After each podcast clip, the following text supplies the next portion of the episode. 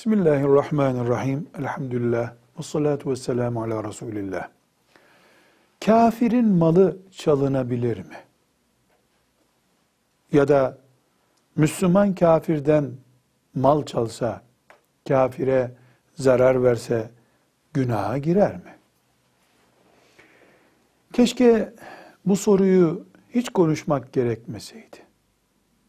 Müslüman çalmaz ki kafirden çalsın. Müslüman zarar vermez ki kafire zarar versin. Keşke böyle anlayabilseydik. Keşke cihadın başka şey, terörün başka şey olduğunu bilseydik. Keşke Allah yolunda cihad etmekle başıboş serserilik yapmanın aynı şey olmadığını bilmemiz, hakkımız, görevimiz, Müslümanlığımız olduğunu anlasaydık. Müslüman çalmaz. Cihad eder. Cihadın gereği olan, sonucu olan ganimeti alır. Fey alır. Ama çalmaz. Gasp etmez. Müslüman aleni insandır. Güneş kadar parlak insandır. Müslümanın gizlisi saklısı yoktur. Cihad ilan eder. İlan ettiği cihadın sonuçlarına katlanır. Karşı tarafta kendisiyle cihad edildiğinin sonuçlarına katlanır. Müslüman mala saygısı olan insandır.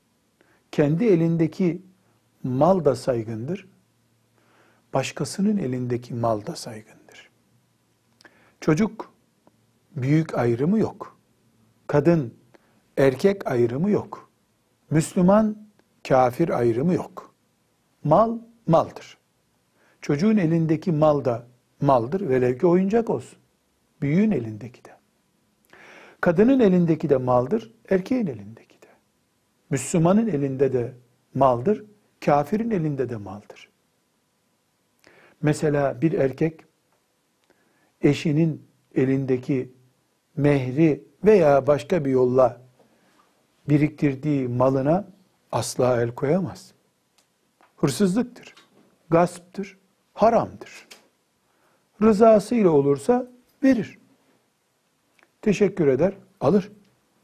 Ama erkektir diye, Allah erkeğe haklar vermiştir diye, kadının malına el koyma hakkı vermemiştir. Kafirin malını mümin alamaz. Malına zarar veremez. Arabasının lastiğini patlatamaz. Müslüman, Müslümanın malını çaldığında, gasp ettiğinde, hangi suça giriyorsa, nasıl kul hakkı dediğimiz bir dosya açılıyorsa ona, kafirin malına da zarar verdiğinde aynı şey gerçekleşir. Kul hakkıdır. İnsana zarardır. Kafirle savaşılır, cihad edilir.